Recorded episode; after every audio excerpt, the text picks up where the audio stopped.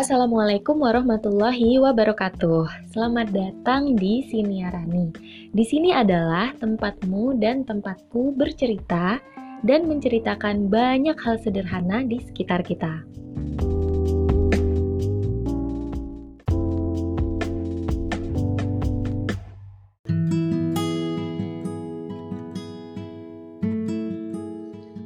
Halo, selamat datang kembali di Siniarani. Sebelumnya, terima kasih buat teman-teman yang sudah mendengarkan siniar perdanaku dua minggu yang lalu. Aku senang banget karena banyak yang memberikan respon positif dan juga mendukungku untuk lanjutin siniar ini. Nah, di kesempatan kali ini, di episode kedua setelah uh, pembukaan, sebagaimana judulnya, aku ingin membahas tentang self-diagnosis. Mungkin kalian udah familiar kali ya, apalagi kita bisa cari definisinya berdasarkan istilah itu sendiri yaitu self diagnosis yang artinya adalah mendiagnosis diri sendiri gitu. Tapi sebelum ke sana, aku pengen cerita dulu yang berkaitan sama mendiagnosis diri sendiri. Ini adalah tentang feeling watch. Pernah nggak pernah dengar istilah feeling watch? Jadi benar nggak sih kita bisa merasa sedang diawasi oleh orang lain Coba imajinasikan kondisi seperti ini. Jadi kalian lagi ada di transportasi umum, entah itu kereta ataupun bis. Terus otomatis di sekitar kalian adalah orang-orang asing yang kalian tidak kenal. Ketika kalian sedang asik main HP atau lagi asik baca buku atau mungkin um, ngobrol atau lagi bengong, terus tiba-tiba ada momen di mana kalian merasa ada yang sedang ngawasin kalian. Entah itu sesuatu seseorang apa pun itu. Dan e, sepersekian detik kemudian kalian menengok ke arah di mana kalian merasa kalian sedang diawasi. Dan sering kali ketika kita nengok tuh beneran orang itu ngeliatin kita dengan mungkin tatapan yang wajar kali ya. Jadi kalian gak saling kenal nih. Terus dia lagi ngeliatin kalian kalian tentunya awkward dong maksudnya um, ya udah buang muka gitu. Cuek gitu kan. Um, tapi kenapa perasaan itu bisa muncul tiba-tiba ketika kita lagi beraktivitas? Maksudnya lagi nggak ada hubungannya sama orang itu terus tiba-tiba kita feeling nih oh kayaknya ada yang ngawasin deh gitu.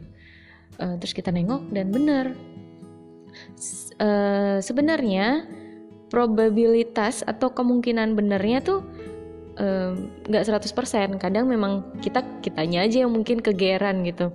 Atau merasa was-was tiba-tiba ketika kita nengok oh orangnya nggak ngeliatin kita kok gitu. Itu bisa terjadi karena ada ada banyak penelitian tentang ini. Udah lama banget bahkan dari akhir abad 19 jadi feeling watch ini nama lainnya physics starring effect. Jadi ada uh, hipotesis yang bilang bahwa ketika kita melihat seseorang, orang itu akan ada feeling terhadap apa yang kita lakukan. Penelitiannya ada banyak, tentunya terjadi berkali-kali karena udah sejak abad 19 gitu. Tetapi aku membuat kesimpulan dari beberapa penelitian yang aku baca, hasilnya adalah negatif. Jadi kita tidak benar-benar punya kemampuan untuk mengetahui apakah orang itu melihat kita atau enggak atau tidak tidak bisa membuktikan efek dari uh, pengawasan orang itu ke kita. Tapi yang lebih apa yang yang lebih penting dari fakta bahwa penelitian tentang feeling watch ini negatif adalah bukan untuk menunjukkan atau untuk membuktikan bahwa insting kita tuh benar atau salah, bukan, tetapi untuk menunjukkan fakta bahwa sebenarnya otak kita itu didesain bersinergi dengan panca indera kita. Jadi um, perasaan diawasi itu bisa kita rasakan karena ada koneksi antar panca indera kita entah itu tubuh, entah itu mata, entah itu telinga ke otak kita yang membuat kita waspada um, perasaan diawasi ini juga bisa terjadi ketika kita berhadapan dengan seseorang yang memakai kacamata hitam. Uh, di saat itu kan kita bias ya, dia bisa jadi melihat kita, bisa jadi enggak. tetapi ketika kepalanya mengarah ke arah kita tuh seolah-olah dia melihat ke kita. Nah, itu adalah perasaan feeling watch juga yang justru terlihat jelas biasnya. Nah, salah satu hmm, fakta yang mendukung aktivitas otak ini adalah uh, penelitian yang menggunakan subjek pasien kebutaan kortikal bilateral. Nah, apa tuh? Itu adalah pasien kebutaan yang tidak bisa melihat namun otaknya masih bisa merespon aktivitas dari mata. Nah, pasien ini pada penelitian itu diberikan beberapa foto. Foto orang yang menghadap ke arahnya dan foto orang yang menghadap ke samping atau tidak menghadap ke arahnya. Hasil dari penelitian ini menunjukkan bagian amigdala atau bagian otak yang merespon ancaman dan gairah menunjukkan peningkatan aktivitas ketika menunjukkan foto-foto yang menghadap ke arah pasien ini. Meskipun si pasien ini tidak bisa menjelaskan apa yang dilihatnya, tapi dia mm, memberikan uh, otaknya memberikan respon terhadap foto yang menghadap ke arahnya tersebut.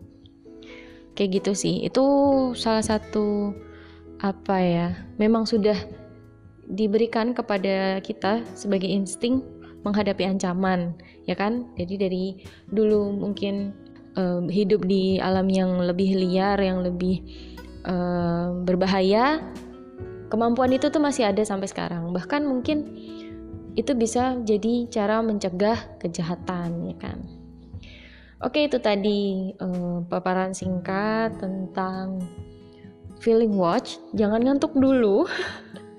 Aku udah kayak orang ngajar nggak sih? Cuman memang mm, beberapa kali ngerekam podcast tuh aku ngantuk sendiri loh dengerin suaraku. Kalau dipikir-pikir tuh positif sih. Jadi bisa tidur.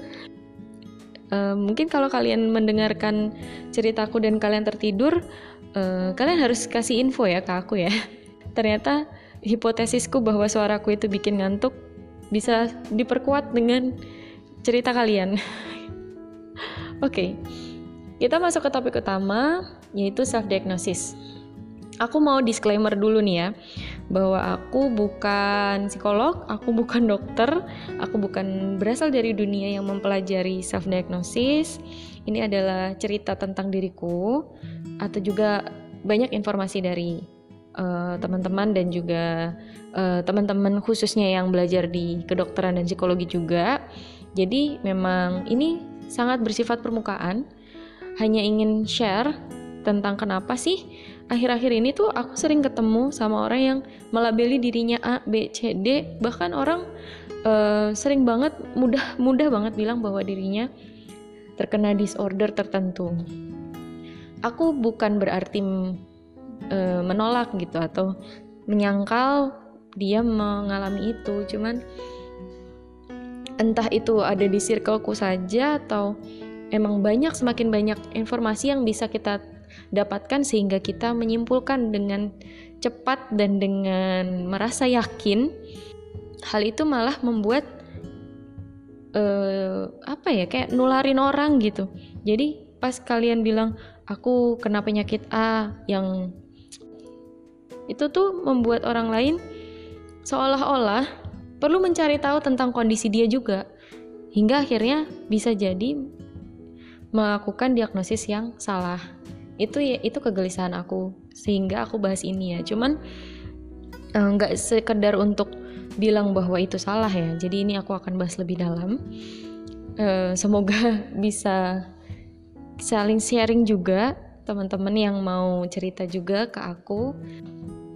Self-diagnosis itu adalah suatu aktivitas ketika kita mendiagnosis atau mengidentifikasi kondisi kesehatan secara personal berdasarkan informasi yang kita peroleh sendiri. Contoh informasi yang diperoleh sendiri itu maksudnya kayak dari buku, internet, atau dari pengalaman keluarga di waktu lampau. Jadi misalnya ketika kita lagi cari kondisi, jadi bisa jadi gejalanya muncul dulu atau kita cari-cari infonya dulu. Nah, itu bisa dua hal itu. Ketika kita mendapatkan informasi tentang suatu gejala yang terjadi di diri kita, terus kita bilang, "Eh, kayaknya aku ngerasain ini deh." Atau kayaknya aku sakit ini. Atau bisa juga kayak kayaknya aku bla bla bla bla disorder deh nah itu tuh adalah self diagnosis karena apa karena ya kita mendapatkan informasi kita mendapat kita memiliki gejala yang mendukung informasi itu untuk mengarah ke suatu penyakit tertentu bisa juga dari cerita orang. Jadi ketika kita cerita nih gejalanya, aku ngerasain A B C D, sakit kepala, sakit perut, apa pun itu. Terus orang itu bilang, "Oh, kamu kena ini nih." Karena dia merasa mungkin dulu pernah merasakan gejala yang sama ke dokter dan punya penyakit itu. Nah, kayak gitu itu dari orang yang mendiagnosis kita kayak gitu kan, bukan bukan dari ahlinya. Um, self diagnosis itu bisa dilakukan di dua kondisi. Terjadi di kondisi pertama, yaitu ketika kita belum memeriksakan diri ke dokter atau ke ahli. Nah, kondisi pertama ini adalah seperti tadi, ketika kita either mencari dulu um, tentang suatu informasi tentang penyakit atau merasakan gejalanya dulu. Yang kedua adalah self diagnosis yang dilakukan setelah kita memeriksakan diri ke dokter. Kalau kita sudah memeriksakan diri ke dokter, didiagnosis punya penyakit A atau B atau C, terus kita uh, mungkin merasa tidak percaya dengan diagnosis itu atau ingin segera menyelesaikan dan mendapatkan penyembuhan, nah itu juga disebut self diagnosis yang dilakukan di kondisi kedua. Mungkin kalau kalian cuman berpikir ya, cuman menebak-nebak, itu tidak akan bermasalah. Cuman ketika kalian mulai cari solusi sendiri, ngobatin diri sendiri atau justru berkonsultasi dengan seseorang yang tidak ahli, itu justru yang fatal dari self diagnosis ini.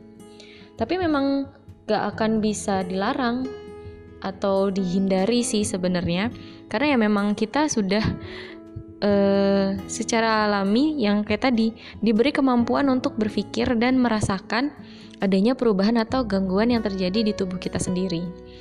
Jadi akhirnya kita mencari tahu dan menuntun kita untuk mengambil kesimpulan untuk menjawab pertanyaan kita sendiri.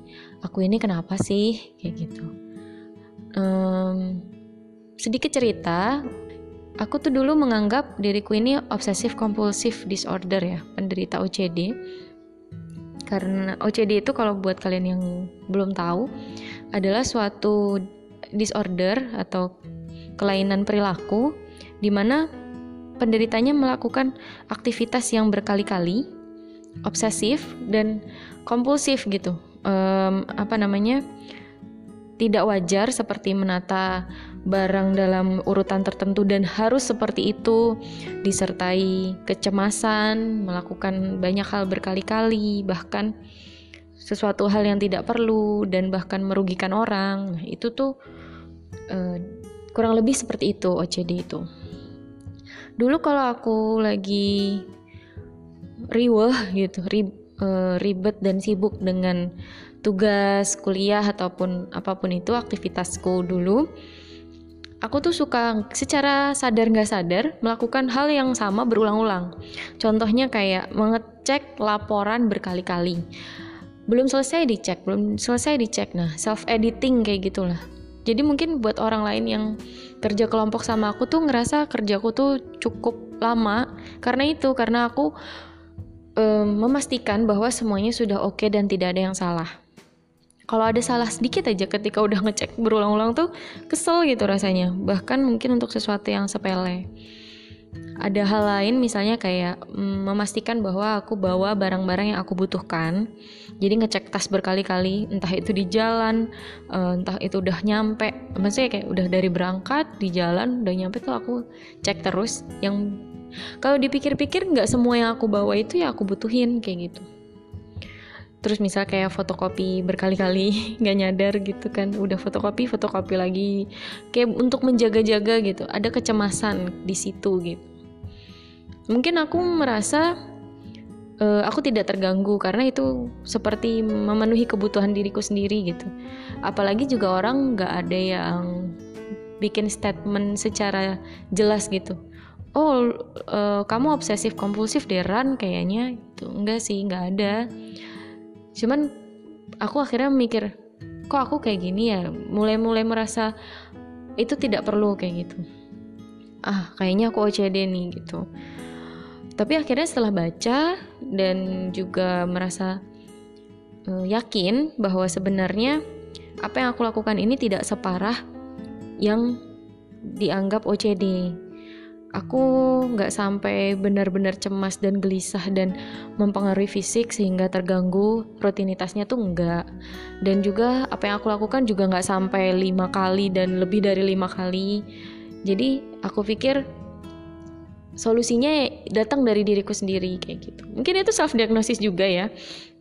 Um, bilang bahwa ah bukan OCD nah itu kan sebenarnya diagnosis juga tanpa aku konsultasi ke ahlinya gitu. Cuman aku pikir ketika aku mengalami gejala itu dan merasa itu mengganggu walaupun sedikit, aku bisa menghindari itu dengan tahu bahwa itu bisa saja mengarahkanku ke OCD itu sendiri. Kalau tidak, aku coba latih diriku untuk nggak nggak terlalu khawatir dengan hal-hal yang sepele dan tidak perlu mengulang-ulang sesuatu. Itu satu. Hmm, yang lain nih akhir-akhir ini sih aku baca tentang distimia. Jadi distimia itu atau disebut persistent depressive disorder adalah gangguan mood uh, yang ciri-cirinya mirip depresi. Tetapi gejalanya berlangsung dalam waktu yang panjang dan lama. Jadi bisa juga disebut depresi kronis. Kan kalau kalian tahu ya ada akut, ada kronis. Kalau akut itu dalam waktu singkat dan keparahannya tinggi level keparahannya. Kalau kronis itu berlangsung lama. Mungkin tingkat kes keparahannya tidak sebesar penyakit akut. Nah kalau distimia ini e, berlangsung setidaknya 2 tahun. 2 tahun. Jadi kondisi distimia itu adalah gejalanya seperti makan berlebihan atau makan kurang banget e, insomnia atau hipersomnia. Jadi terlalu kurang tidur ataupun terlalu banyak tidur, selalu merasa lelah, tidak berenergi, kepercayaan diri yang rendah, dan rasa putus asa. Kayak gitu tuh gejala-gejala distimia. Waktu aku baca, aku pikir, hmm, mulai-mulai cenderung gitu, mulai menyetujui gejala-gejala itu ada di di aku gitu. Apalagi dia bilang itu berlangsung selama kurang lebih dua tahun atau satu tahun untuk anak-anak. E, mungkin distimia ini tidak separah major depressive disorder lainnya, tetapi itu tadi dia berlangsung lama. Kalau menurut aku sangat lama ya, seperti hidup e, tanpa nyawa selama bertahun-tahun atau dua tahun itu tuh memang kalau dipikir pasti ada gangguan atau ada masalah dan biasanya distimia ini menyertai major depressive disorder lain. Jadi ada distimia, uh, ada uh, disorder lain yang bersamaan terjadi pada di diri seseorang. Mungkin kalau orang lihat gitu, orang yang mengidap distimia ini orang yang mudian gitu, orang yang terlalu terbawa perasaan sehingga sedih terus, sehingga lemes terus, pesimis. Seperti sebagaimana yang aku alamin, aku aku akhirnya e, menjawab pertanyaanku sendiri dengan membaca itu. Padahal, padahal nih aku menginformasikan distimia ini bukan berarti aku ingin membuat kalian melabeli diri kalian yang mungkin gak ada semangat hidup itu adalah distimia gitu bukan. Jadi um, kita memang benar-benar harus cari tahu lebih dalam tentang suatu penyakit dan memahami diri kita dengan bantuan orang yang ahli. Uh, informasi yang kita dapat di internet itu memang gampang banget, gampang banget sekarang tuh. Mau cari sesuatu yang kita nggak mau kasih tahu ke orang itu bisa, ya kan? Apa ya? Mencari di search engine adalah opsi pertama sebelum nanya ke orang Kayak gitu gak sih kalau kalian pikir? Semua orang, semua pertanyaan yang ada di benak kalian pasti sedikit atau banyak kalian cari kan. di search engine untuk meyakinkan pendapat orang justru atau untuk meyakinkan kalian sendiri tanpa harus nanya ke orang. Nah, itu termasuk juga dengan self diagnosis ini um, punya gejala eh, nggak uh, mau cerita nih nggak terlalu penting mungkin buat orang lain menurut kita terus akhirnya kita uh, cari tahu satu hal sih yang penting tentang self diagnosis ini um, informasi yang kita dapat itu bisa jadi penguat, bisa jadi um, pemicu untuk pada akhirnya kita mengambil kesimpulan. Nah, kesimpulan itu kan bisa tepat, bisa tidak tepat. Kesimpulan itu menjadi tidak tepat atau self diagnosis itu menjadi negatif adalah ketika kita mengambil uh, kesimpulan yang salah. Contoh kesimpulan yang salah tuh misalnya kita mendiagnosis diri mengalami penyakit A dengan gejala-gejala uh, A B C D E F G gitu. Tapi bisa jadi gejala itu mengarah ke penyakit B sebenarnya. Apa yang terjadi pada kita tuh sebenarnya B, tapi kita menganggap kita sakit A. Misal kayak kita batuk. Batuk itu kan refleks yang gejala yang umum.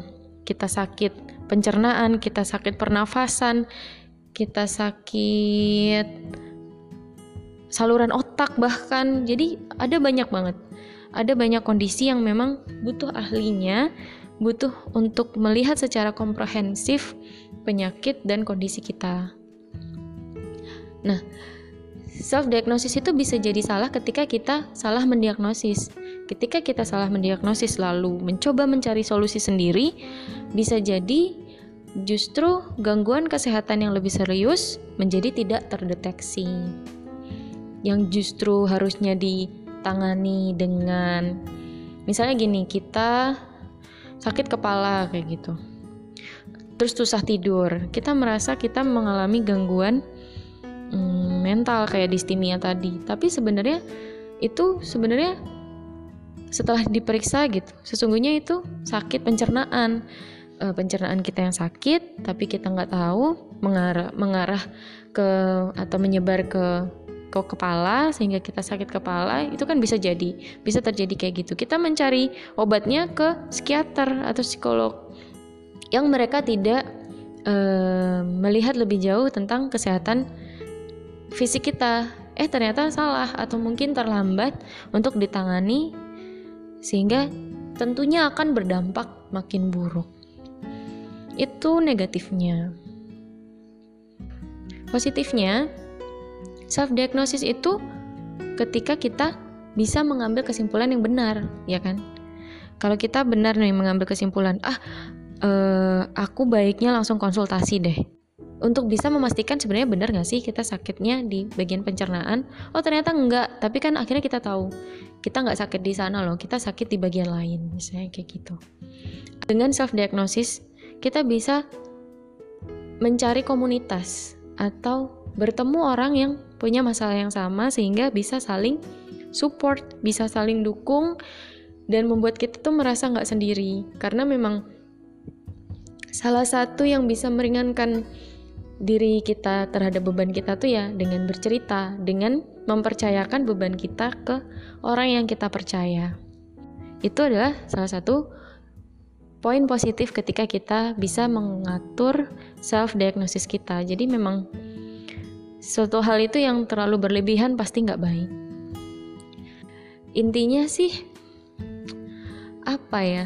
Aku tuh aku berpikir bahwa uh, dunia ini luas. Pengetahuan manusia tuh sangat sangat sangat sedikit dan masih akan bisa digali lagi dan bisa berkembang.